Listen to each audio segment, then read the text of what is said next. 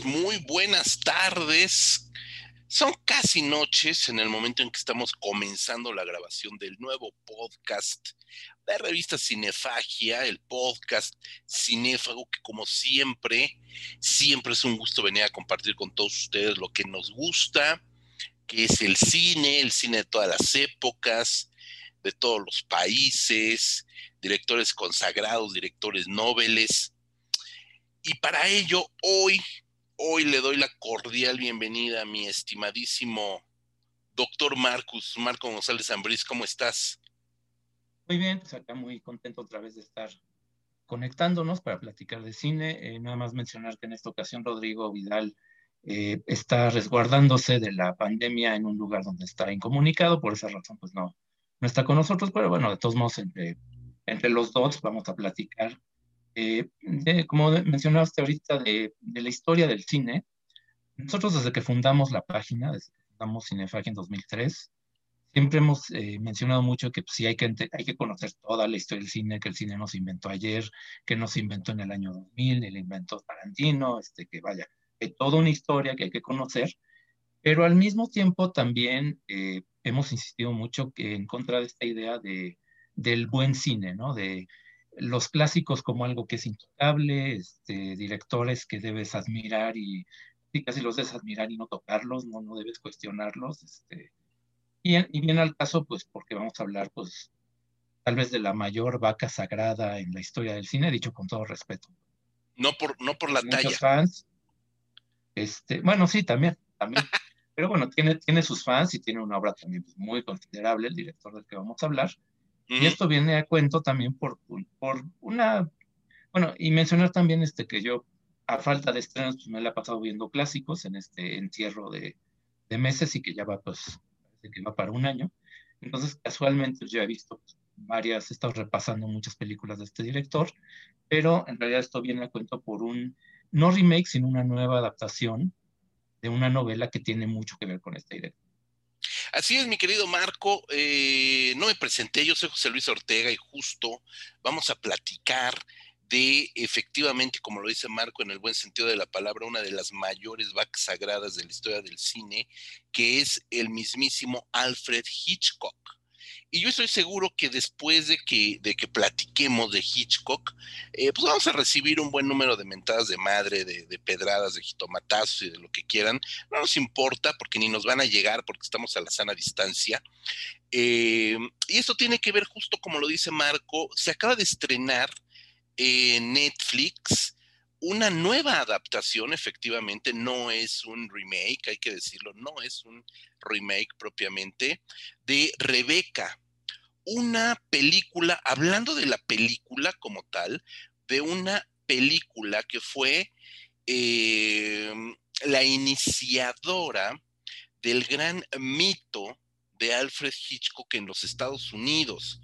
Él ya era un director consagrado en el Reino Unido, eh, británico, por supuesto, Alfred Hitchcock. Rápidamente contextualizo, Marco.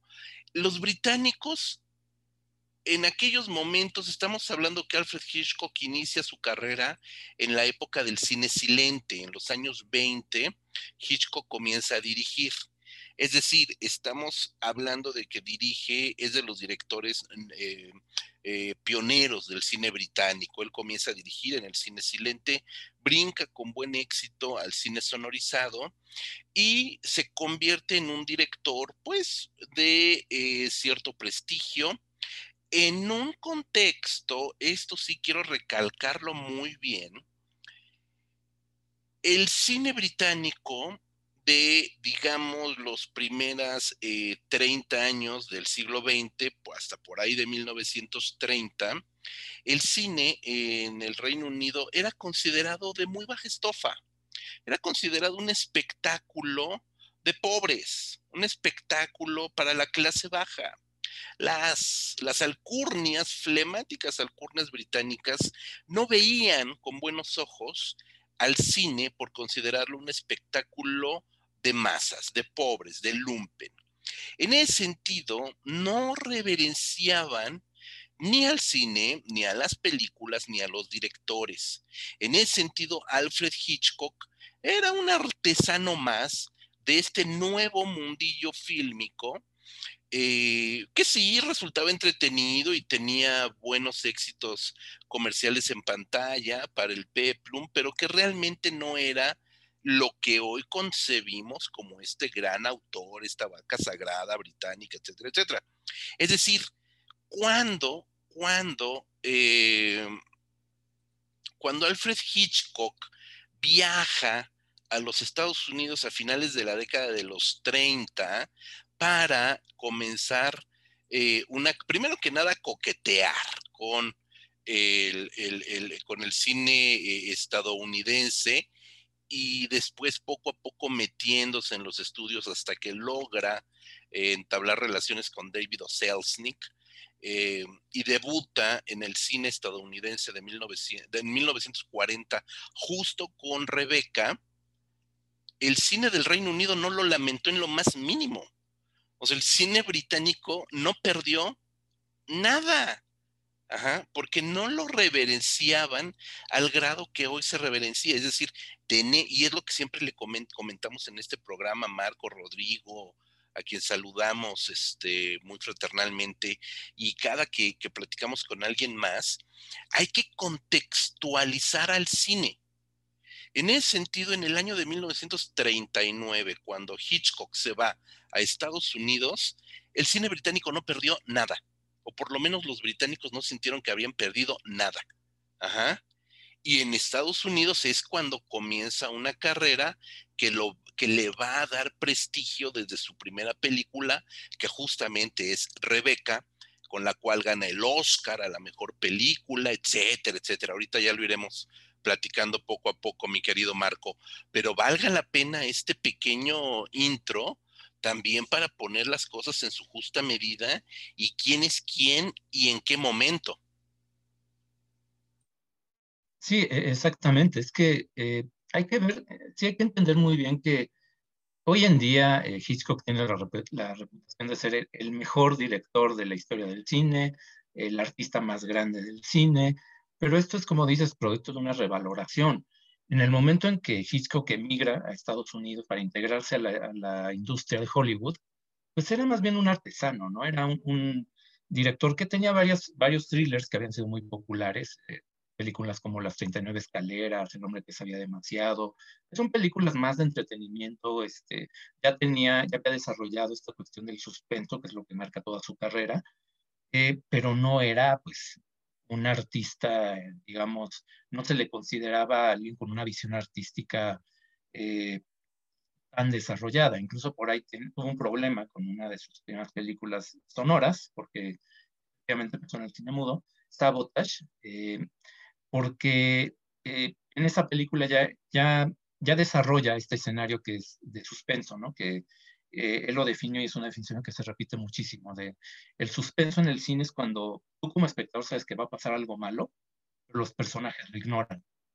El ejemplo que pone Hitchcock es, bueno, pues son dos personas que están platicando sentados en una mesa, en un restaurante, no saben que hay una bomba que va a estallar en 10 minutos, que está justo donde ellos están sentados, y la plática que podría ser banal se vuelve muy tensa y se te genera mucha tensión como espectador, porque estás al pendiente de que en qué momento se van a parar para irse, si le va a... Este... Y eso en Sabotage es algo que desarrolla, pero que eh, por la crudeza de la escena le causó ciertos problemas, ¿no? Este, al público no le gustó, este, porque aparte, bueno, sin ser spoiler, el personaje que es que muere, porque ahí sí, este, pues no, no se salvó, eh, era un personaje muy simpático, ¿no? Entonces, como que ya tenía una reputación de un, cine, un director comercial, pero no era este, definitivamente considerado un gran artista, ¿no? Y, es que también yo he visto muchos comentarios, yo no he visto la, la nueva versión, la nueva adaptación de la novela de Daphne du Maurier, eh, pero sí vi muchos comentarios en redes sociales diciendo, no, pues claro, pero es que cómo se les ocurre si la versión de Rebeca de Hitchcock es insuperable y este, eh, una, una obra de un gran artista, bla, bla, bla. Y si te pones a revisar las fuentes bibliográficas, las entrevistas, los libros que se han publicado sobre Hitchcock, él mismo reconocía y lo reconoce incluso en esta famosa entrevista con Truffaut, que Rebeca realmente no era una película tan suya, ¿no? sino que era una película más del productor, de David. Selznick, Además, hay que recordar que David Selznick un año antes había hecho lo que el viento se llevó. Nada menos que el gran éxito comercial y artístico de Hollywood, ¿no? Entonces, pues, llega Hitchcock de, Inglaterra sin el peso específico que tenía. Eh, tuvo muchos problemas con Selznick porque Selznick, pues, interfería mucho en este, la filmación.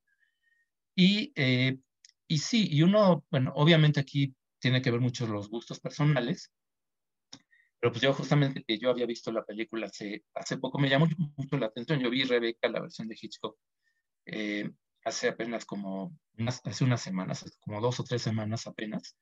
Y ver esos comentarios en redes de que no, es que es una obra insuperable bla, bla, bla, pues sí me llamó la atención, ¿no? Es así como que, híjole, pues obviamente si alguien este, sí la tiene muy bien ubicada y la conoce y opina así, pues qué bueno, ¿no? Este, qué bueno que la disfruta, qué bueno que la es una gran película. Pero sí creo que muchos de esos comentarios de gente que o no la ha visto últimamente o de plano, pues se está dejando llevar por la reputación, ¿no? Y bueno, ¿por qué digo esto? Pues porque eh, a mí la película eh, es, es, una película un tanto extraña, ¿no? Este, tiene unos cambios de tono muy, muy bruscos. Eh, empieza como una especie como de comedia romántica en los primeros minutos, Después hay una parte que es como gótica, que es cuando la heroína llega a esta mansión a Manderley, que es esta gran mansión este, mi abandonada, que es como una historia típica gótica, donde las, una, una, heroína llega como un castillo y empieza a descubrir secretos familiares, etc. Y al final se vuelve una cosa como de intriga judicial. Es, la estructura narrativa está medio rara. Eh, y además eh, tiene una cuestión de que en cuanto a ritmo narrativo, sí es una película que es un poco pesada. Es, eh, toda esa primera parte donde está descubriendo el personaje de John Fontaine, que aparte no tiene nombre en la película, eh, Los secretos de la mansión, eh, yo siento que se alarga demasiado. tiene otros problemas la película. Por ejemplo, este, Olivier, que sale, es como el, marido de esta mujer, el, el gran este, interés romántico. En la película es muy obvio que él quería que, su papel, ese papel se lo dieran a Vivian Lee, a su esposa y se nota porque la relación entre los personajes, entre los actores, es como muy fría, es como muy ríspida, a pesar de que la novela lo plantea así, bueno, y la película está planteada de esa forma. Tú ves la película y sobre todo la ves hoy en día, cuando ya tenemos otras ideas sobre el papel de las mujeres y todo esto, y no te explicas por qué deja que la maltraten así la heroína, ¿no? Es como, díjole, este, eh, eh, todo el mundo le pasa por encima, todo el mundo abusa de ella, todo el mundo le, este, le ordena y le dice lo que tiene que hacer. Y esta chava como heroína de telenovela, este, pues nomás llora y tuerce las manos y hace gestos y pues no hace nada, ¿no? Y la verdad es que para un espectador moderno sí puede ser un poco desesperante este, ese aspecto de la película. Y bueno, y como mencioné, Lorenzo Olivier pues, no se veía muy a gusto. Y a mí me parece en lo personal, y obviamente también, cuando hablamos de actuaciones siempre hay eh, opiniones muy variadas, yo creo que en la película Joan Fontaine sí está exagerada, que sí está un poco sobreactuada. Y eso se combina con lo que he mencionado, ¿no? La cuestión de la narración y todo esto. Una Hay y otra cosa, una banda sonora que también es demasiado, este, em, que se entromete en la narración, está como demasiado presente. Para hacer una película que pues yo considero francamente que no está entre las mejores de Hitchcock, que entiendo por qué él mismo decía que pues no, no la sentí una película tan suya y que además me parece un tanto injusto que haya ganado el Oscar en 1940, porque en ese año se estrenó Las Viñas de la Ira de John Ford, que pues, es una, esa sí es una obra maestra del cine, es así que te lleva de calle a Rebeca, ¿no? Pero por donde la quieras ver. Pero bueno, este, no sé si estás de acuerdo conmigo en esto. Estoy absolutamente de acuerdo, mi querido Marco. Este, siempre propugnamos no por desacralizar mitos a lo güey, ni mucho menos, ¿no? sino por ver el cine. O sea, ay, cuando vamos a hablar de una película, hay que ver la película. O sea, es tan, es tan simple como eso. Este, y, supongo que por lo menos en este postulado, si estuviera aquí Rodrigo, coincidiría plenamente con nosotros. Rebeca es una película mítica, indudablemente es una película que es importante para la cinematografía estadounidense y de Alfred Hitchcock es indudable. O sea, hay cosas que no podemos negar. Es importante porque es la primera película de Hitchcock en Estados Unidos. El verdadero arranque de toda una carrera que lo va a llevar a grandes niveles. Otra cosa, Marco, que también hay que decirle a nuestros escuchas, Alfred Hitchcock tampoco fue endiosado en la industria hollywoodense de su tiempo. Hay que decirlo. La figura y la obra de Alfred Hitchcock fue revalorizada en la década de los 60, es decir, es decir, estamos hablando de que fue revalorizada 20 años después, dos décadas después, una generación o dos generaciones, ¿no? Que casi siempre se cortan por décadas, dos generaciones después de su momento por los críticos de Cahiers du Cinéma.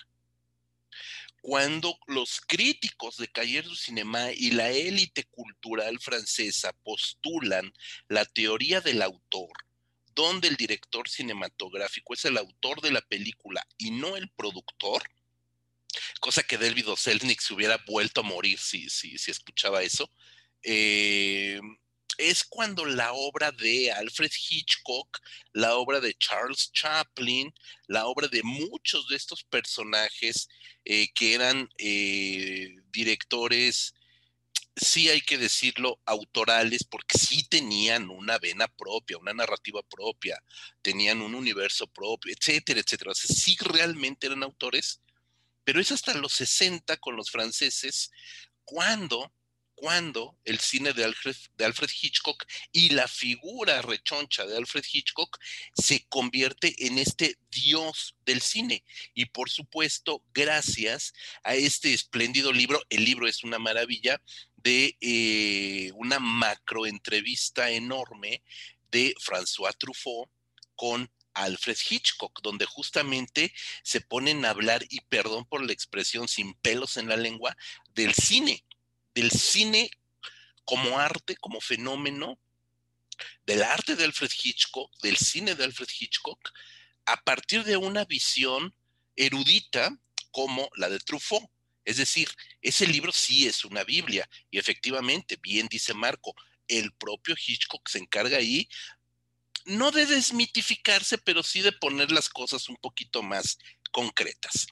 Vuelvo a Rebeca, versión 1940. En lo personal, Sir Lawrence Olivier, uno de los grandes actores de todos los tiempos del cine, toda la vida me ha parecido inmamable, completamente inmamable. Me parece que es el típico, el típico cliché del aristócrata británico. Y nunca se puede quitar realmente esa capa, ajá, y además, Sir Lawrence Olivier era una joya del teatro británico. ¿Qué quiero decir con eso? Que muchos de los tics propios del teatro los llevó al cine.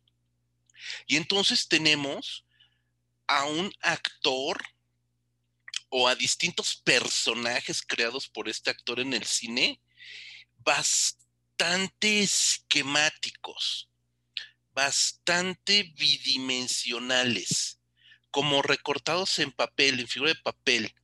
No se atrevía a ser espontáneo, era demasiado rígido. Y si le echas todavía que estaba emberrinchado porque su esposa no protagonizó con él esta película, bueno, pues peor. John Fontaine, pues John Fontaine era un caramelito, o sea, realmente era como una, una actriz eh, una buena actriz, pero digamos, y voy a decir otra, eh, te iba a decir, iba a decir una, tontería, pero en realidad los nuevos públicos ni conocen a Laurence Olivier ni conocen a John Fontaine. Entonces no creo que les importe mucho. John Fontaine eh, fue una buena actriz, pero como muchas otras.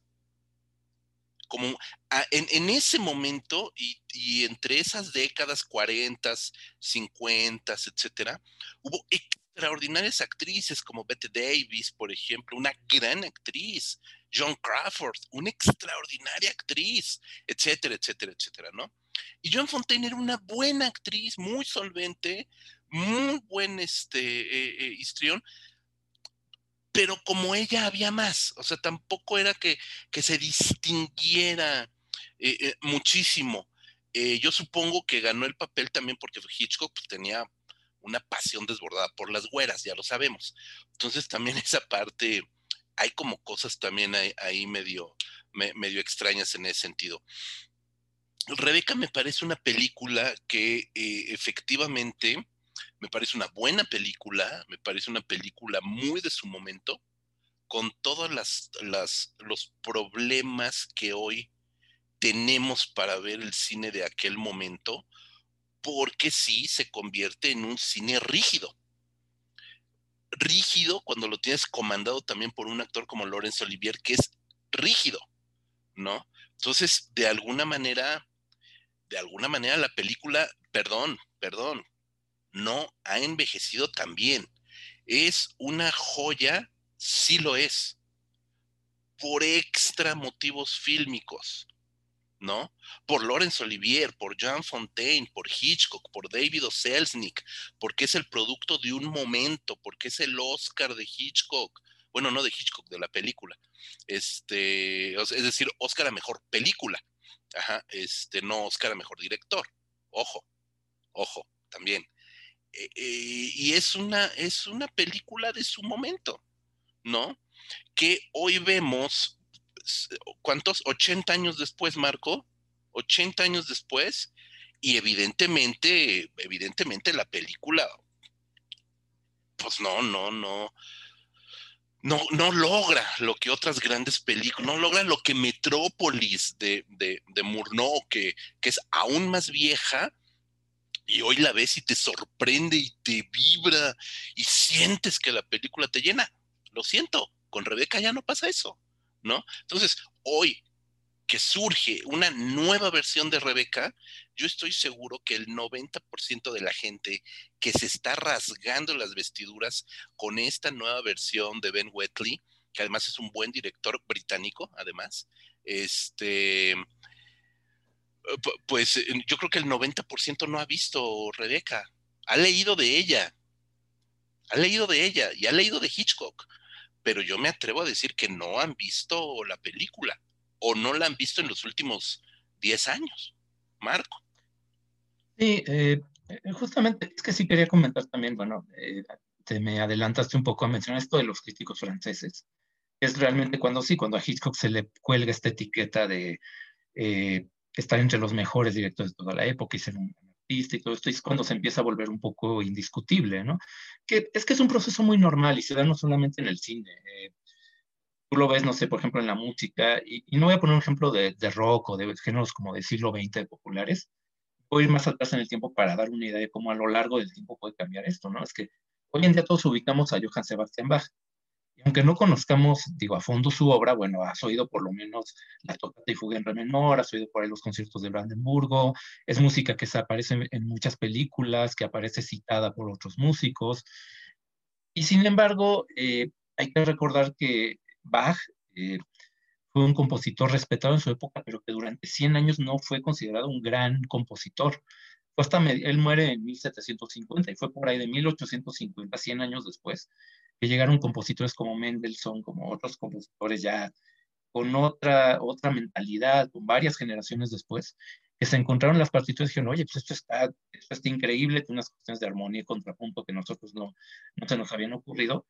Y ahí es donde Bach, la obra de Bach, se reintegra pues a lo que es este, la cultura musical, ¿no? Por lo menos de la gente que le gusta la, la música clásica. Entonces, es un proceso normal, lo estamos viendo ahorita con las obras de mujeres escritoras, ¿no? Que hay todo un movimiento para eh, revalorar a, escritoras que tal vez en su época no se les puso tanta atención únicamente por, su sexo. Entonces, eh, es normal que cada generación empiece a revisitar el pasado y a verlo a la luz de sus intereses.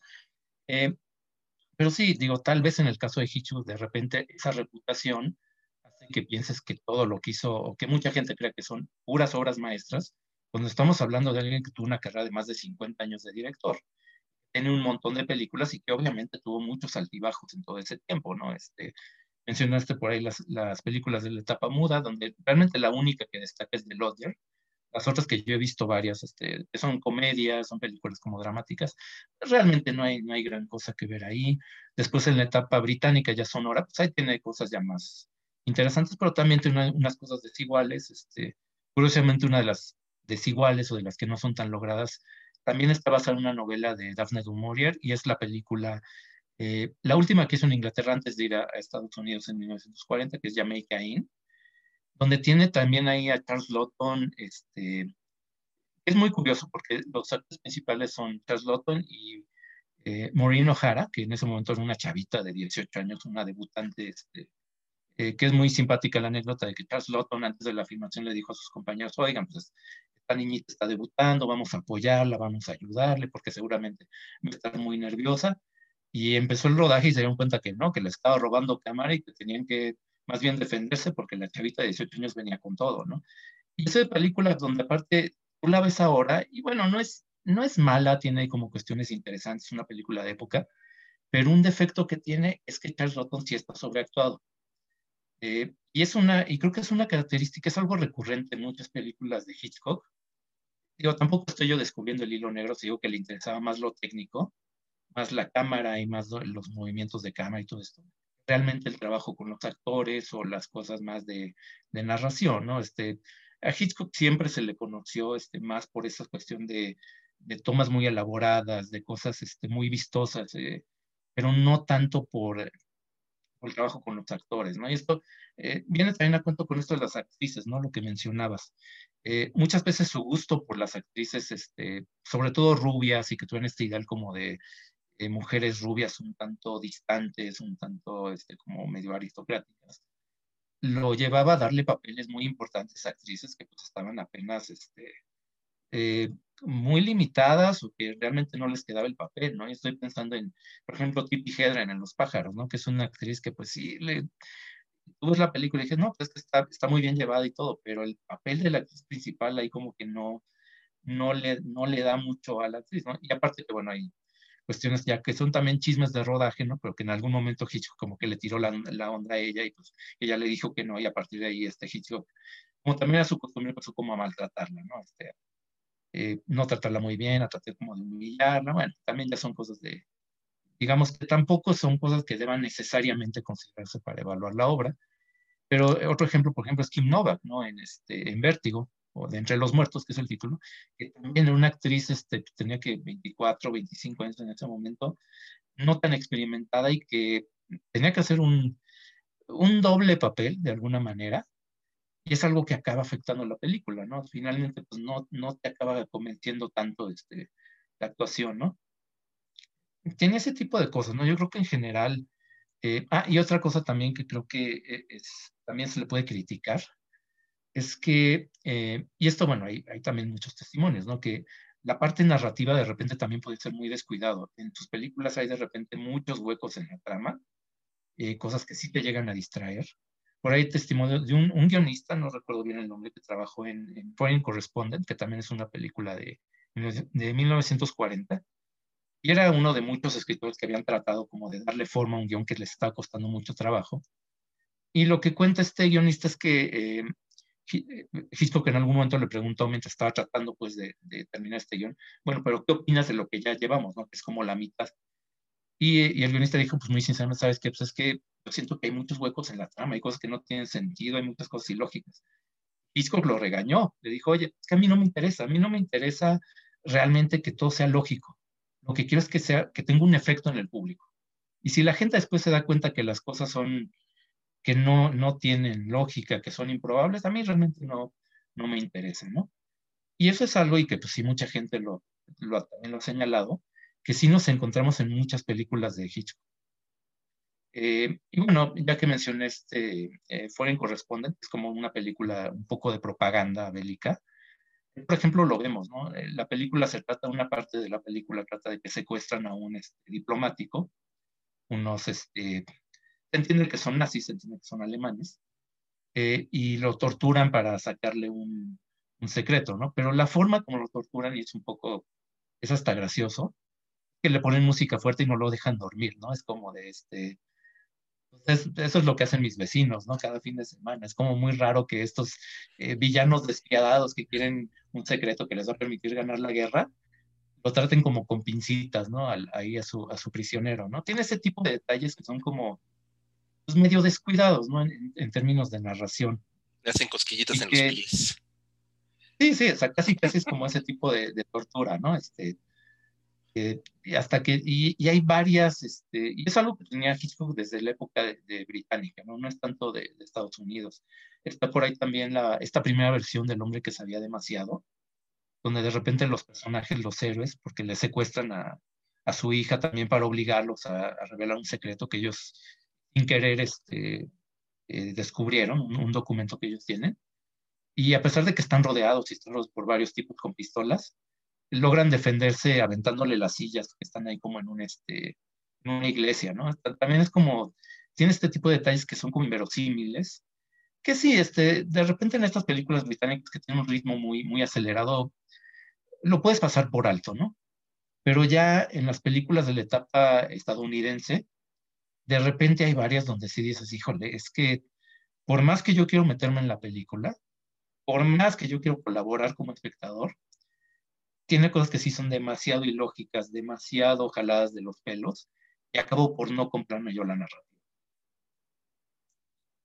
Sí, totalmente de acuerdo. tienes mucha razón. Estaba consultando aquí este, eh, este dato que nos dices de, eh, de Foreign Correspondent.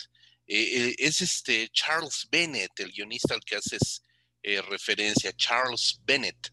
Y aún así la película estuvo nominada a seis Oscars, veo aquí en IMDB, debo reconocer que no me sé la filmografía completa de Hitchcock.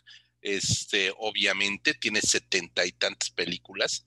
Este, entonces, es, es muy interesante lo que comentas, porque parece, eso también es una muestra, creo, creo que eso nos deja también una pista, es una muestra de que el público o el gran público o el público guanabí que, que, quiere hablar de Hitchcock o que habla de Hitchcock, no digo que todos, evidentemente, aquí no, tampoco somos este eh, eh, vamos, no, tiramos juicios así tan, tan autoritarios, pero la mayoría de la gente que habla de Hitchcock, pues conoce la ventana indiscreta y conoce la soga y conoce psicosis y conoce los pájaros y conoce vértigo y conoce 10 películas de Hitchcock. ¿Te gusta, Marco? 10, 10, vamos a dejarlo en 10. Y tiene otras 50 que, no, que no han visto. ¿Sabes? O sea, por, muchas cosas, porque no se ven en la tele, porque no están en Netflix, en, en, en, Amazon Prime hay bastantes películas de Hitchcock por si quieren llegarle. Este, pero si has visto 10 películas de un universo de 60 y tantas, 70 películas, pues no estás viendo ni la séptima parte. Entonces, también aventarse esos juicios totalizadores y todo, todos sacralizadores está muy cañón. ¿No? Creo que, creo que hay que irse con mucho cuidado cuando hablas, cuando hablas de ese tipo de, de, juicios, ¿no? Tan, tan, sumarios. Iba a decir sumerios, pero esos son otros este, juicios sumarios. Eh, te digo que estaba viendo Rebeca, justamente me puse a revisar Rebeca, la nueva versión. Hay una versión que te iba a decir no tiene tanto, pero sí ya, ya tiene, del 97, 94, 90, 97 una versión del 97 que, eh, de, de, Jim O'Brien, que es una teleserie, de hecho está dirigida en dos partes. Y, hoy, ¿y ¿a qué traigo esto a colación? A que en aquel momento nadie se rasgó las vestiduras, porque, porque hubieran hecho una, una teleserie de Rebeca, muy clásica, muy bien hechecita. Eh, pueden ver bastantes escenas en, en YouTube.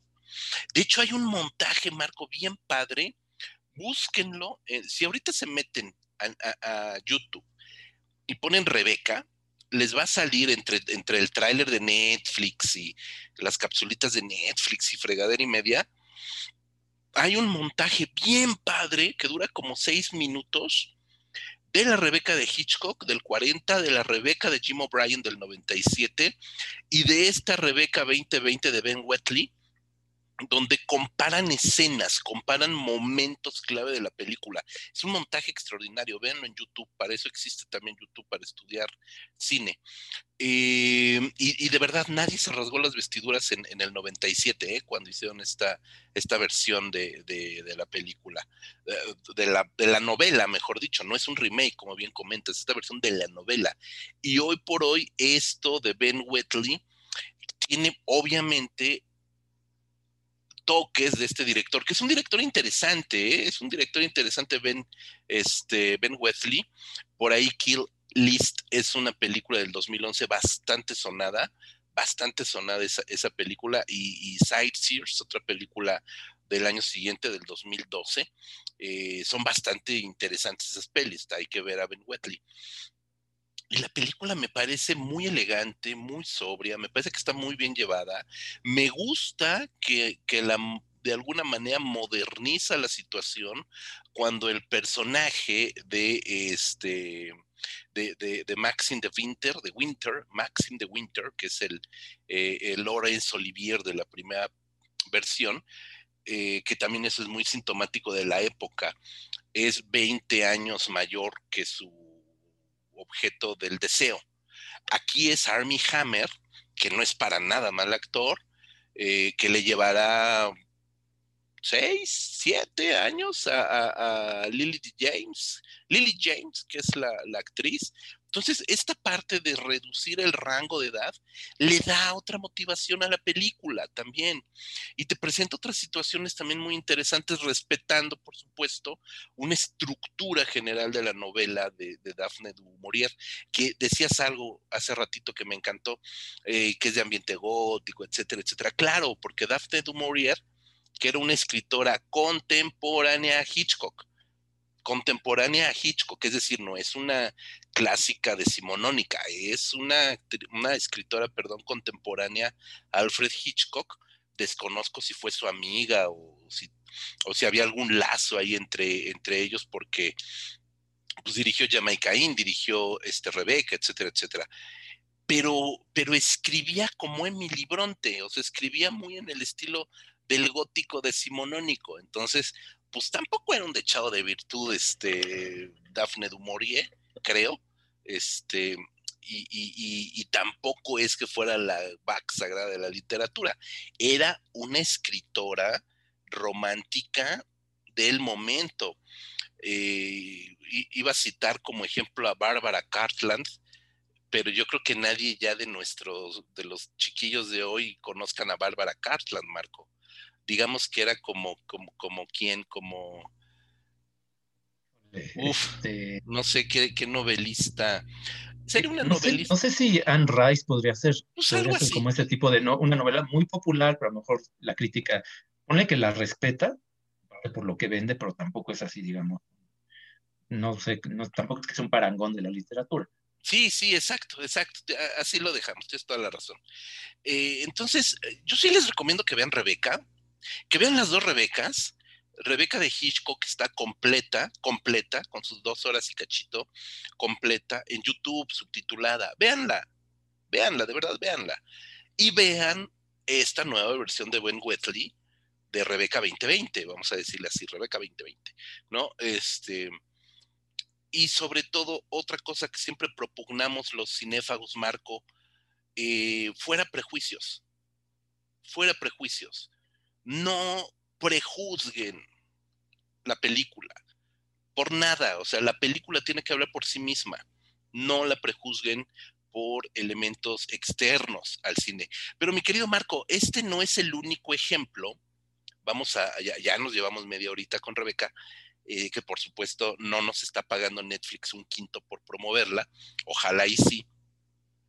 Eh, pero hay otras películas que han abordado los clásicos de Hitchcock o, algunas películas no tan clásicas de Hitchcock de una manera bastante interesante. Tú por ahí tenías otra que pudimos ver en pantalla grande además, Marco. Eh, sí, eh, justamente una película que también quería mencionar, que es, eh, ya es, esa sí es de las famosas, es de la etapa estadounidense también, La ventana indiscreta, que bueno, ha sido parodiada por todo el mundo. Hay, hay una versión muy famosa de Los Simpson, este, historia de un fotógrafo que está ahí, eh, boyerista, ¿no? Y que todo se ve a través de su, telescopio. Hay hasta una versión, perdón que te interrumpa, una pseudo versión con clavillazo en México. Me callo. Y, hay una, y hay una versión por ahí con Bigfoot. Este, hay, un montón de versiones. Es un, es un, título que es una referencia del cine. Pero, eh, y, y, vaya, sí, es una película muy, muy respetada. Bueno, eh, yo debo decir que, bueno, no solamente esa película, sino que muchas películas de Hitchcock yo las he visto desde niño, porque pues, a mi papá le gustaba mucho y bueno, las veíamos en videocassette. Y siempre me ha causado un cierto conflicto, ¿no? Esta idea, sobre todo de que siendo ya, digo, ya desde que yo era niño, ya Hitchcock ya era así un, un consagrado absoluto, que muchas veces yo veía esas películas y decía, híjole, pues es que está interesante, pero eh, no me acaba de convencer del todo, ¿no? la ventana indiscreta, si la ves como un, un divertimento, ¿no? Como algo que es, curioso por cómo está contada, o sea, que todo sea, básicamente tú estás, estás todo el tiempo viendo la fachada posterior de un edificio y todo esto, me parece pues sí todavía de las más divertidas, aunque tiene por ahí eh, algunas cositas. Ahora que mencionas esto del contexto y de la diferencia de edades, eh, bueno, Hitchcock tiene reputación de ser misógino, ¿no? Este, eso es algo que, bueno, desde hace muchos años se le ha, le. Eh, tal vez fue cierto, digo, pues podemos, ahí tenemos el testimonio pues de actrices y bueno, eh, digo, hay razones para suponer que, pues sí, tampoco no tiene el trato más cordial con, las mujeres, pero sí hay que destacar, por ejemplo, en, en, eh, La ventana indiscreta, el actor es James Stewart y la actriz, este, ah, creo que es Grace Kelly, ¿no? La, esta modelo. Es la mismísima Grace Kelly. Grace Kelly, bueno, guapísima, de las mujeres más, más eh, guapas que han salido en el cine y que es como, bueno, en ese momento era como 20 o 25 años menor que James Stewart, y aún así hay un romance entre los dos personajes, ¿no? Eh, ese tipo de cosas sí hay que tener cuidado cuando uno ve las películas de Hitchcock, porque sí es muy de la época, ¿no? Este, lo ves también en Vértigo, lo ves en, este, en Intriga Internacional, que sale Cary Grant este, con Eva Marie Saint, que Cary Grant ya era pues, casi 20 años mayor que la actriz, y aún así, bueno, sí son cosas muy de la época donde no podemos tampoco verlo con la, eh, óptica actual, porque sí acabas, este, ahí sí te acabas distrayendo de lo que es la película, pero por cuestiones ya como querer imponer una moral que ya es más, más contemporánea, ¿no? Digo, sí, ese es nada más como un paréntesis, ¿no? Eso, eh, sí hay, hay muchas películas que cojean un poco en ese aspecto, no tanto por la edad, sino por el trato que tienen los personajes femeninos, aunque a los masculinos tampoco es que les vaya muy bien en las películas de, de Hitchcock, digo, el personaje recurrente es este hombre injustamente acusado, ¿no? Pero bueno, volviendo al tema, volviendo a la ventana indiscreta, eh, es una película que a mí me parece entretenida, curiosa, pero vimos efectivamente en el Festival Feratum, eh, hace un par de años, unos tres años, una película sudafricana extraordinaria que parte de la misma premisa, es que no es que sea un remake exactamente, pero tiene una premisa muy parecida pero que a mí me parece que está mucho mejor desarrollada. Está, eh, la historia es más complicada, eh, no se limita a mostrarte solamente este, la fachada de un edificio, el, reverso de un edificio, como en la versión de Hitchcock, sino que la, eh, es mucho más movida, hay más, este, hay otros personajes que entran que tienen también juego dentro de la historia. Y para mí eso me parece que hace que la película sea más efectiva que la de Hitchcock. A mí me gusta más, de hecho, siendo que además es una película de una directora debutante, que creo que lo hace todavía más meritorio. Sí, número 37, número 37 o number 37, number es en el idioma de allá en Sudáfrica, no sé, perdón, no sé realmente en qué, en qué lengua. Este, número 37 que tuvimos el placer de ver ahí en Tlalpujagua, eh, que ya viene, eh, entre paréntesis, ya viene Feratum, ya viene Feratum.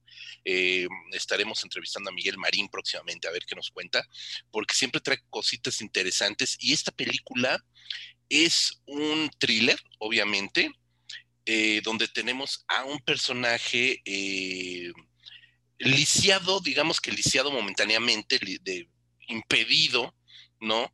En una silla de ruedas, cuya única distracción pues, es asomarse por la ventana. A diferencia de, de, James Stewart, aquí lo que este hombre tiene en la ventana pues, es un gueto africano, ¿no? y desde su ventana pues se va a dar cuenta del tejemaneje de muchas situaciones que suceden en, en este barrio.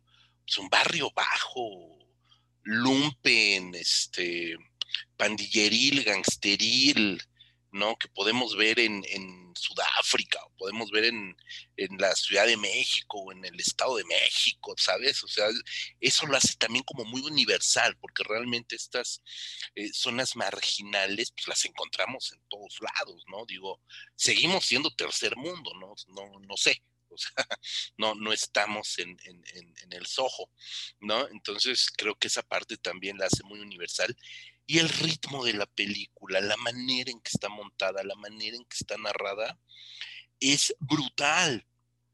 De verdad que esta directora Nocifo Dumisa, así se llama, Nocifo Dumisa, esta película es muy reciente, es del 2018, Marco, apenas tiene dos años, tiene un par de años esta peli.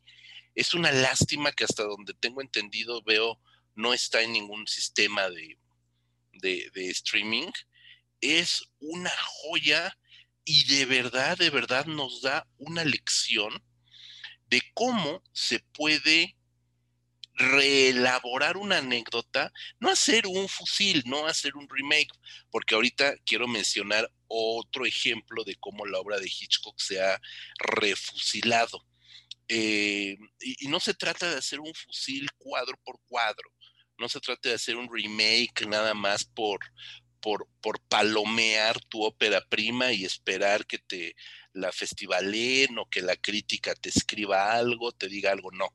O sea, es hacer también una película eh, a partir de una anécdota ya vista, pero potenciándola, retrabajándola, recontextualizándola. Yo, perdón, yo soy fanático del contexto.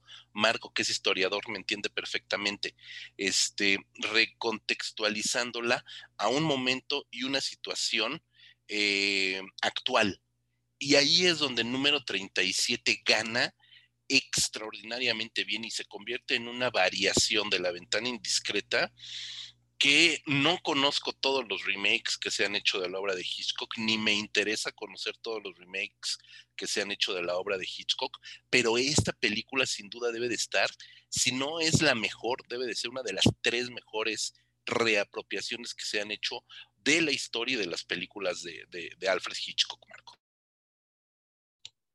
Eh, sí, totalmente, ¿no? Este, eh, sí, a mí, repito, sí me, gusta más, de hecho, que la versión de Hitchcock. Es, tiene más elementos, es, eh, a mí me parece más lograda, más que este tipo de ejercicios de estilo. Hay que recordar que, bueno, físico le gustaba mucho hacer este tipo como de ejercicios, de como experimentos, decir, bueno, voy a, limitarme a un solo escenario o como en la soga, ¿no? Que es, voy a tratar de simular, no se podía por la tecnología de esa época hacer una película completa, una sola toma, no había manera, pero bueno, voy a disimular los cortes y voy a hacer una película eh, que simule ser una sola toma. En ese caso, el caso de La Soga, por ejemplo, es una película que resulta pues, bastante teatral, ¿no? Si la ves hoy en día, puede ser incluso un poco pesada, porque sí se nota, está basada, de hecho, en, una obra de teatro. Pues sí, se nota que eso Hitchcock lo aprovechó para, em, para no tener demasiados problemas a la hora de contar una historia en una sola toma, ¿no? Finalmente, pues, si algo se puede adaptar fácilmente a contarse con una sola, una sola toma, pues es una obra de teatro, ¿no? Pues tienes ahí los actores interactuando todo el tiempo. Y, curiosamente me acordé ahorita de un, eh, que no es propiamente una repropiación, y eh, esa sí es homenaje tal cual, es una, parodia, eh, no está al nivel de la película sudafricana que acabamos de mencionar, pero hay por ahí un episodio de una serie británica, una serie de humor negro que se llama Psychoville, es una serie como, las series británicas ustedes saben que pues, tienen, son mucho más cortas que las gringas, ¿no? Este, esta serie son apenas siete episodios y tal. Uno de esos episodios, me acuerdo muy bien, es una parodia de La Soga, justamente están los, es una sola toma, no hay cortes, este, es un episodio aparte de 25 minutos. Es muy divertido porque están, es, es en tono de comedia de humor negro, pero igual es como la soga porque hay un cadáver ahí escondido, llega un inspector de policía y como que están todos haciendo todo lo posible para que no se asome al, al baúl donde está el cadáver. Y, y, yo me acuerdo mucho de eso porque cuando le dije, híjole, es que esto con todo que es en comedia y con todo que son, es mucho más modesto, es un programa de televisión, la verdad está mucho más divertido y más logrado que La Soga. La verdad es que eh, me gusta más incluso ese episodio que la película de Hitchcock, ¿no? Este, pero eh, ibas a mencionar otra reapropiación por ahí de, un, clásico. Sí, por supuesto, ¿no? De, algunas eh, películas que tengo que también han hecho de una manera pues, bastante simplona, debemos de decir ni modo, ni modo. Eh, el ataque de los pájaros de René Cardona Jr., o sea, también es una película y coproducción de México con Italia, que pues básicamente es lo mismo, ¿no? Una bola de pájaros atacando a los humanos, ¿no? Tal cual. Pero la que realmente te quería comentar, Marco, y, que me parece que es uno de los ejercicios más inútiles que ha habido en el mundo del, cine, es eh, la, psicosis de Gus Van Sant, ¿no? que eh, se trató de hacer una, una recuperación de la novela en el sentido de los personajes, de cómo son los personajes, cómo se describen los personajes en la, en la novela. Por eso Vince Bone interpreta a Norman Bates. Nosotros tenemos a un Norman Bates famélico, ¿no? Prácticamente famélico flaco, flaco, flaco, flaco. Y, esa es la imagen que tenemos de, del este Norman Bates, porque además tiene secuelas, psicosis, más allá de Hitchcock, tiene otras secuelas, donde sigue siendo el, creo que llegó hasta la 4, Marco, no, no, no estoy seguro, este, donde sigue siendo este personaje pues, flaquito, endeble, etcétera, etcétera, ¿no? Y Guzmán Sant nos pone a Vince Bone, que, que de alguna manera representa eh, la, descripción que hace Robert Bloch del personaje en su novela, ¿no? Pero más allá de eso, lo que intenta Gus Van Sant es hacer un remake escena por escena y, para, y en algunos momentos cuadro por cuadro, ¿no? Del, del original de Hitchcock. Y es insufrible. O sea, es una tomadura de pelo esa película y, no costó tres pesos, digo, no costó tres pesos. Por ahí aparece Vigo Mortensen, Julian Moore, que son actores pues, importantes, ya eran actores importantes en aquel momento, ¿no? Vigo Mortensen antes del Señor de los Anillos tenía vida y era actor. o sea, que, no crean que nada más es Aragorn.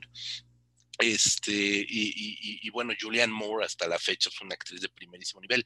Y la peli y Gus Van Sant es, una, es un director extraordinario, ganador de la Palma de Oro en el Festival de Cannes, etcétera, etcétera, etcétera, ¿no?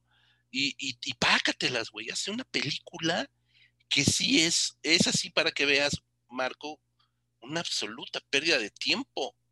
Ahí, sí nos quedamos con el Hitchcock original, tampoco se trata de, de hacer por hacer.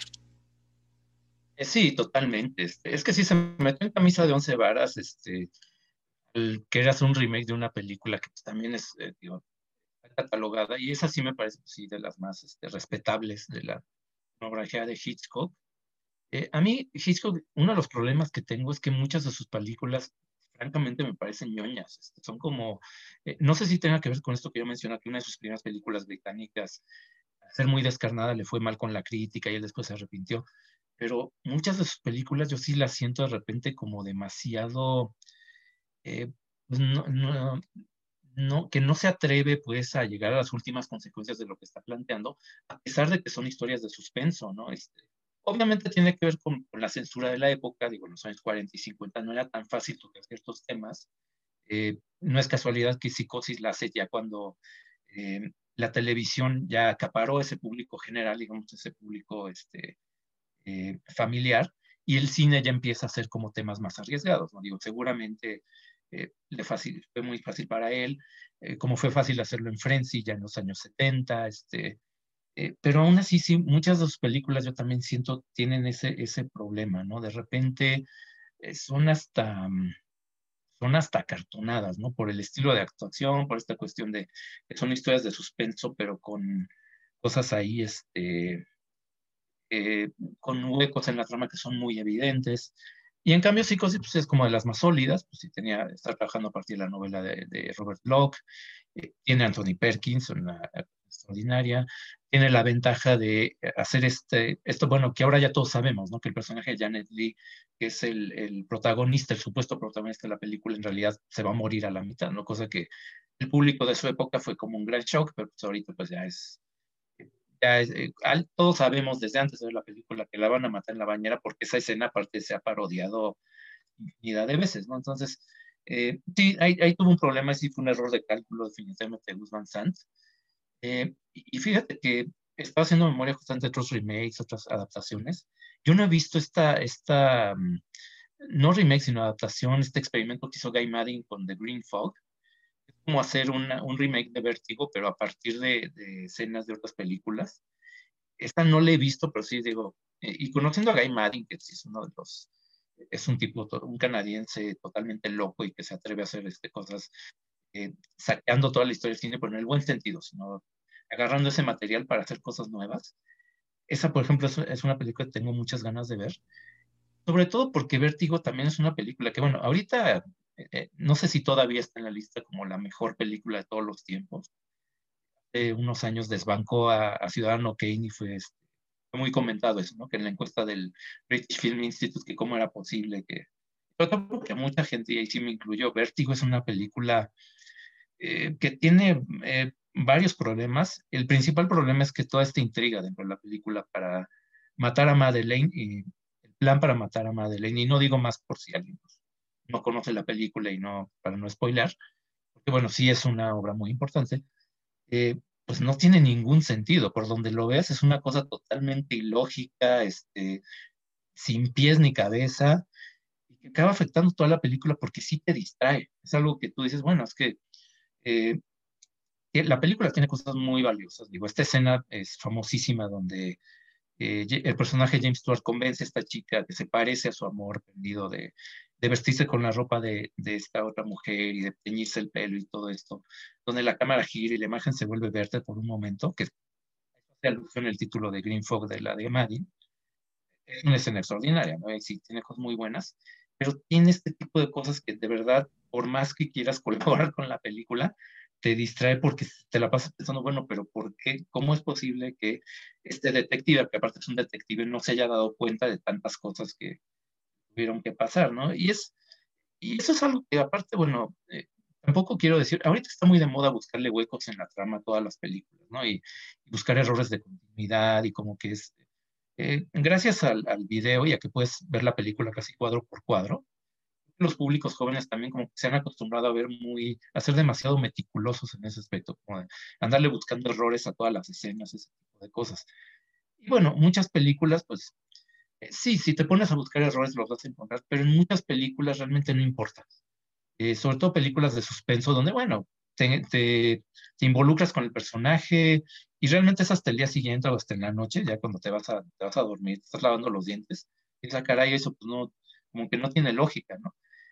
Y a mí lo que me pasa con Hitchcock y sobre todo estas películas consagradas como Vértigo, eh, la misma intriga internacional, es que me llega a distraer. Es que sí, es, es, me cuesta mucho trabajo aceptar la trama porque me parece demasiado ilógico. Y otro ejemplo, y también aquí sí, yo creo que me van a mentar la madre, es justamente Intriga Internacional, ¿no? Con esta escena de la avioneta, famosísima. Pues yo desde niño, yo desde niño, yo vi esa escena y decía, este, es que es una escena que tú la ves eh, fuera de contexto, tú la ves cómo está construida, elaborada, y es magistral, ¿no? Es el suspenso, cómo va creciendo la tensión y tal.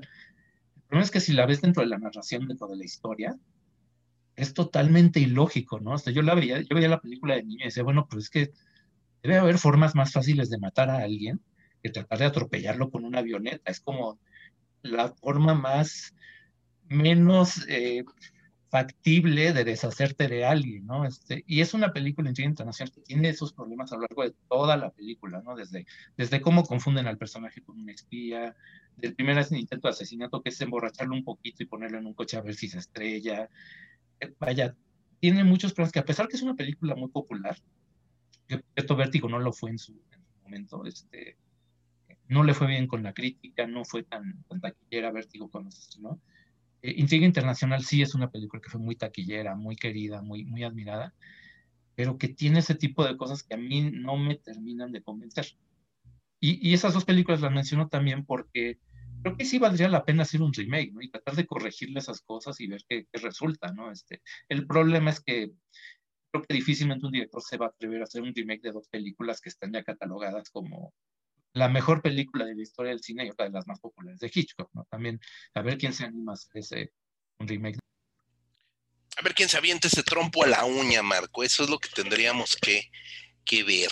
Pero mira, estoy eh, revisando la lista, por lo menos eh, la lista del IMDB, que no es la lista oficial del, del American Film Institute, que esa es la buena, esa es la, la que vale. La hubiera buscado, fíjate. Eh, pero aquí ya nos ponen a Vértigo en el lugar número 92. 92, o sea, ya, ya, ya no está en el top 10.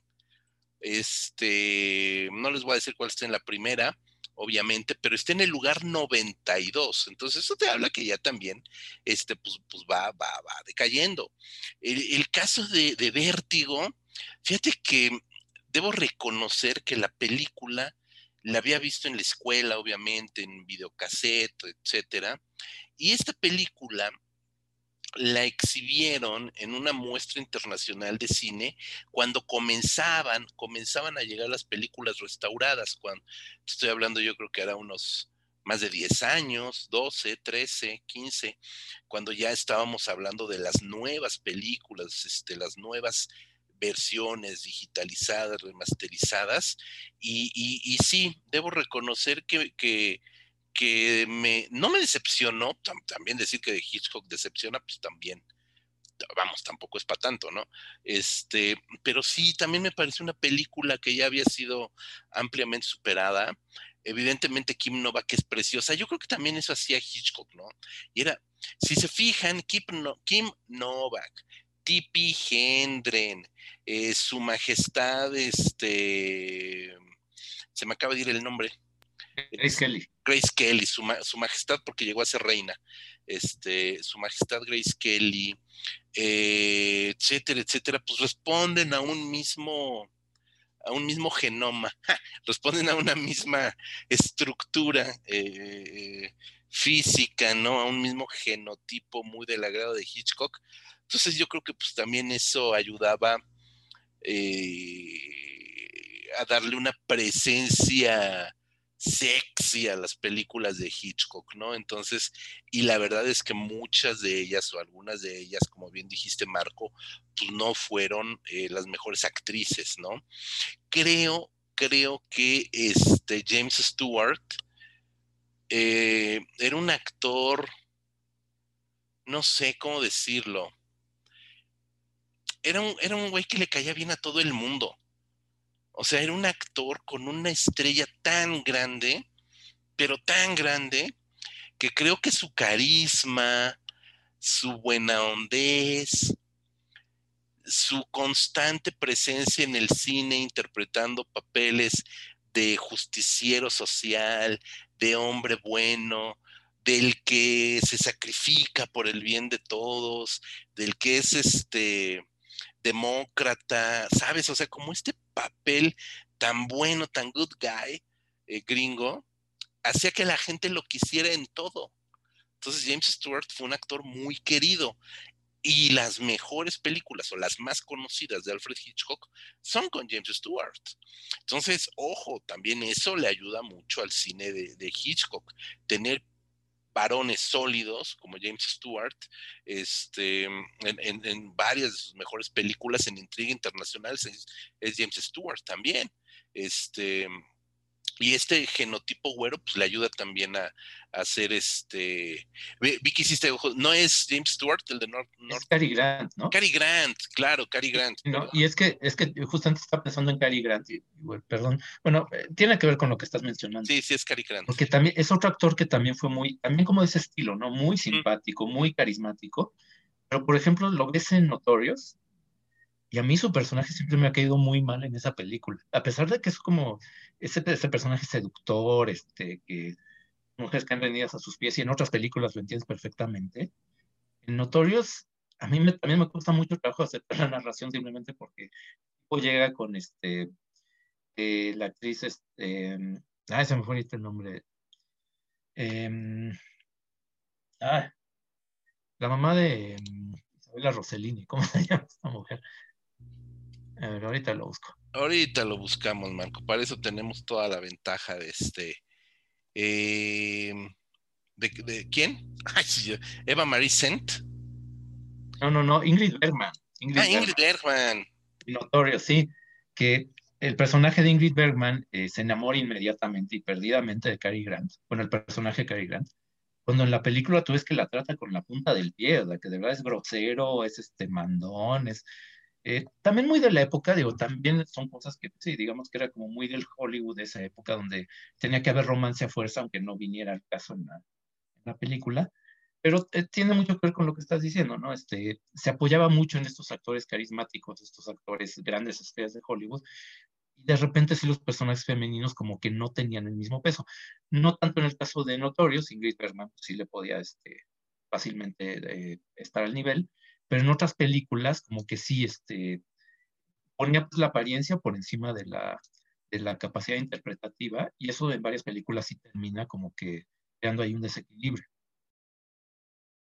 Sí, volvemos a un punto, ¿no? Evidentemente son este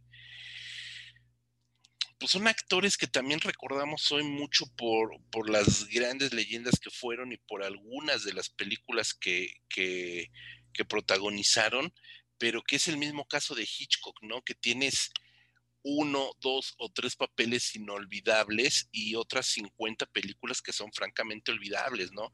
Eso pues sigue sucediendo, ni modo.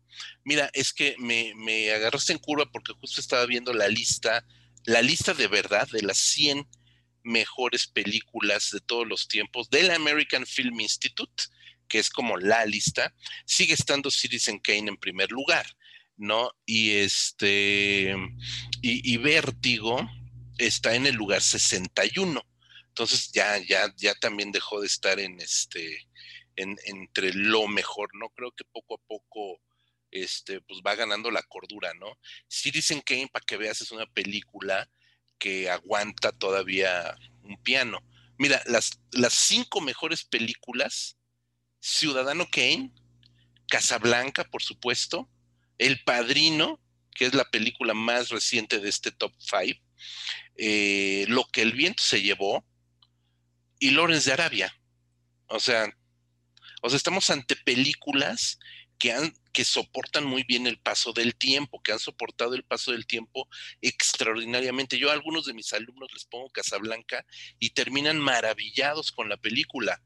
Y hay que decirlo, muchas de las películas de Alfred Hitchcock ya no logran este efecto en los nuevos públicos, Marco.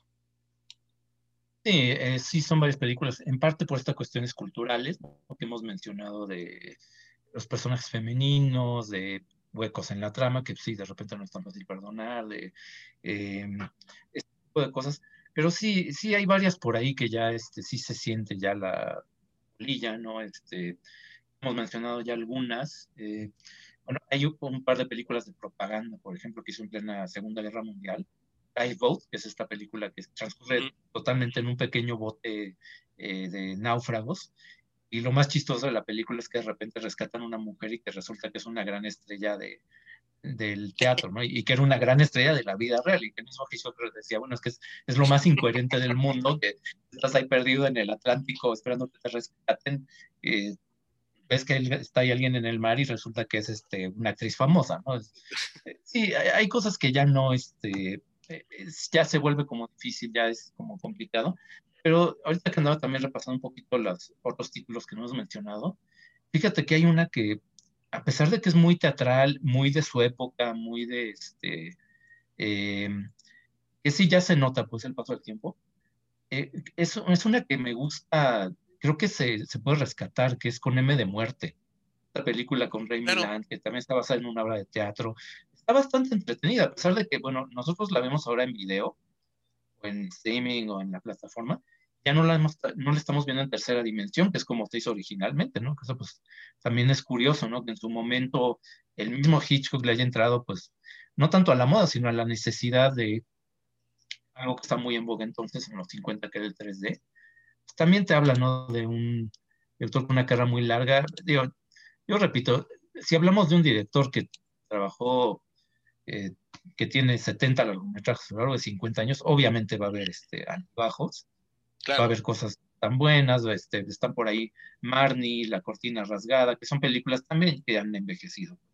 En su momento tampoco fueron muy, bien recibidas, este, no sé, Spellbound, que creo que el único notable que tiene es esta secuencia onírica que hizo, hizo Dalí, lo demás, la, la, verdad, yo no me acuerdo de la película, este, tendría que volverla a ver.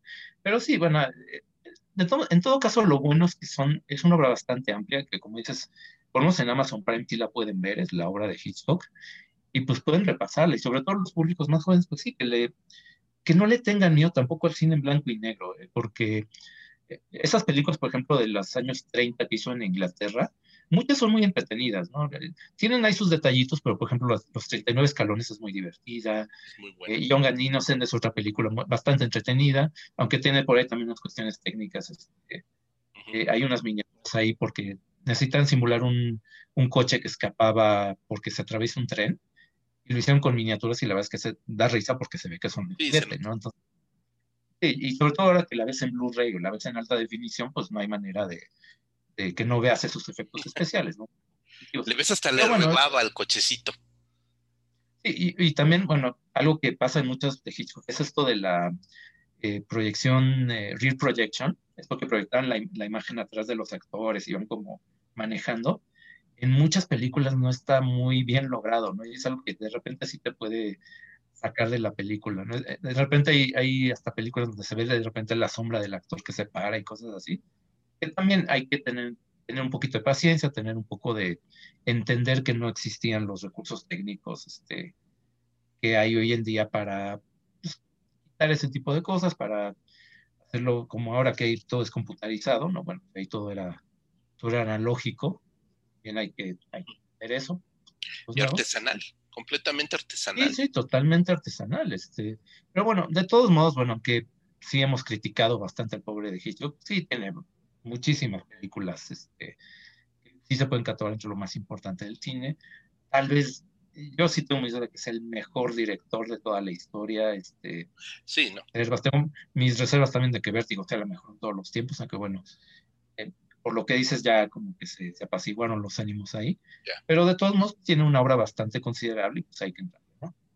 Sí, eh, y bueno, ahorita que dices que eh, los nuevos públicos no le entran al cine en blanco y negro, toda, tienes toda la razón, o sea, eso también creo que habría que revalorarse la obra no solo de Hitchcock, sino de de John Huston, de, vamos, de grandes directores de la época que, que son simplemente maravillosos. estoy viendo, sigo revisando aquí la lista de la AFI, la película de Alfred Hitchcock mejor ranqueada, Marco, eh, evidentemente es Psicosis, una película de 1960 que está en el lugar 18, esta sí está en el top 20, y evidentemente, bueno, Psicosis, Psicosis representa mucho, más allá de la, de la escena del, apuñalamiento, de la sorpresa en su momento de matar a la actriz protagónica en la primera mitad de la película, el giro que da la anécdota, eh, Anthony Perkins, etcétera, etcétera. O sea,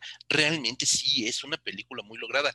Y con M de muerte, DLM for Murder, que además es, es a colores, para que si le tienen miedo al blanco y negro, esa sí la vean porque está bellamente Technicolor.